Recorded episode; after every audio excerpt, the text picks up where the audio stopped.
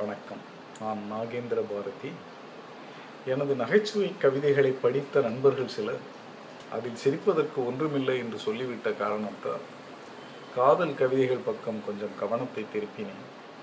பத்து காதல் கவிதைகளை உங்களுடன் பகிர்ந்து கொள்கிறேன். மண்டபத்தின் அழுகை. இந்த மண்டபத்திற்கும் ஒரு இறந்த காலம் உண்டு. அப்போது கரிக்கிருக்கல்களும் சாணிச் சறுக்கல்களும் இல்லை.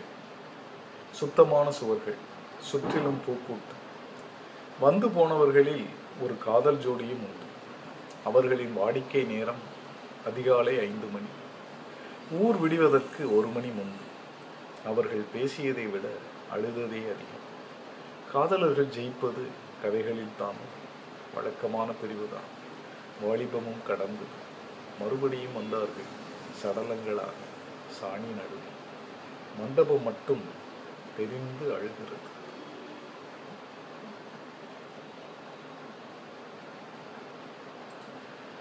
காலம் கடந்த காதல்.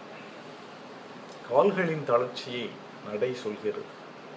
கண்களின் வளர்ச்சியை பார்வை சொல்கிறது. இதழ்களின் மிரட்சியை வார்த்தை சொல்கிறது.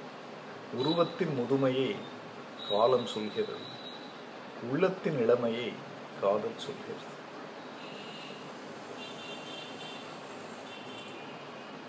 ரெண்டும் கெட்டால் பார்வையில் பிரியம். பேச்சில் விஷமம்.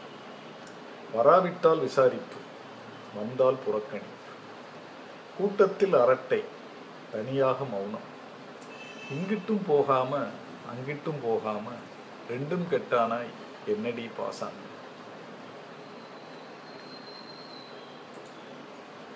முடியாத காதல். பார்த்து கொண்டே இருக்க விரும்புவதால் காதல் குருடாக இருக்க முடியாது. கேட்டுக்கொண்டே இருக்க விரும்புவதால் காதல் செவிடாக இருக்க முடியாது. பேசிக்கொண்டே இருக்க விரும்புவதால் காதல் ஊமையாக இருக்க முடியாது.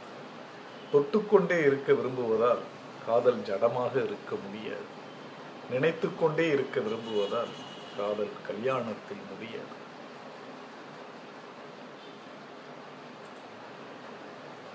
காம்பஸ் காதல். பத்து வருடம் கழித்து பள்ளிக்கூடத்துக்கு எட்டாவது வகுப்பின் ஏழாவது பெஞ்சில் காம்பஸால் கீறிய பேரின் இடுக்கில் சேர்ந்திருந்த அழுக்கை துடைத்துவிட்டு போனான். அவளையே தொட்டதாய் ஒரு நிமிடம் உணர்ந்து.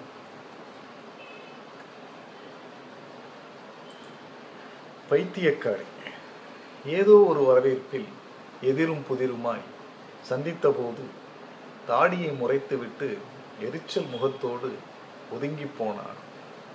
கண்ணில் ததும்பிய ஈரத்தை மட்டும் ஒதுக்க முடியாத பைத்தியக்காரி. பங்குச்சந்தை காதல். சிரிப்பில் ஆரம்பித்து அழுகையில் முடிவதால் ஒரு நாள் ஏறுவதால் மறுநாள் இறங்குவதால் நினைத்து நினைத்து தூக்கம் போவதால் விட்டு பிரிந்தாலும் விடாமல் வதைப்பதால் பங்குச்சந்தையும் காதலும் ஒன்றே.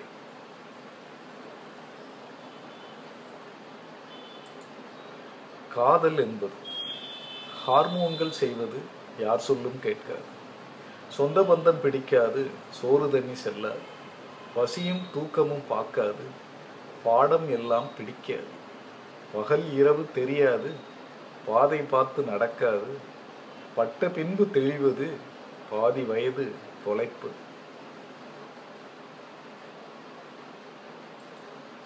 காதலுக்கு பலியானான் சுண்டு விரல் பட்டாலே சுகமொன்று உண்டாகும் மந்திரத்தில் கட்டுண்டு மனமொன்று திண்டாடும் பார்த்தாலும் சிரித்தாலும் பைத்தியமாய் ஆகிவிடும். பகலுக்கும் இரவுக்கும் வித்தியாசம் தெரியாது. பாவம்தான். காதலுக்கு பலியானால் இப்படித்தான்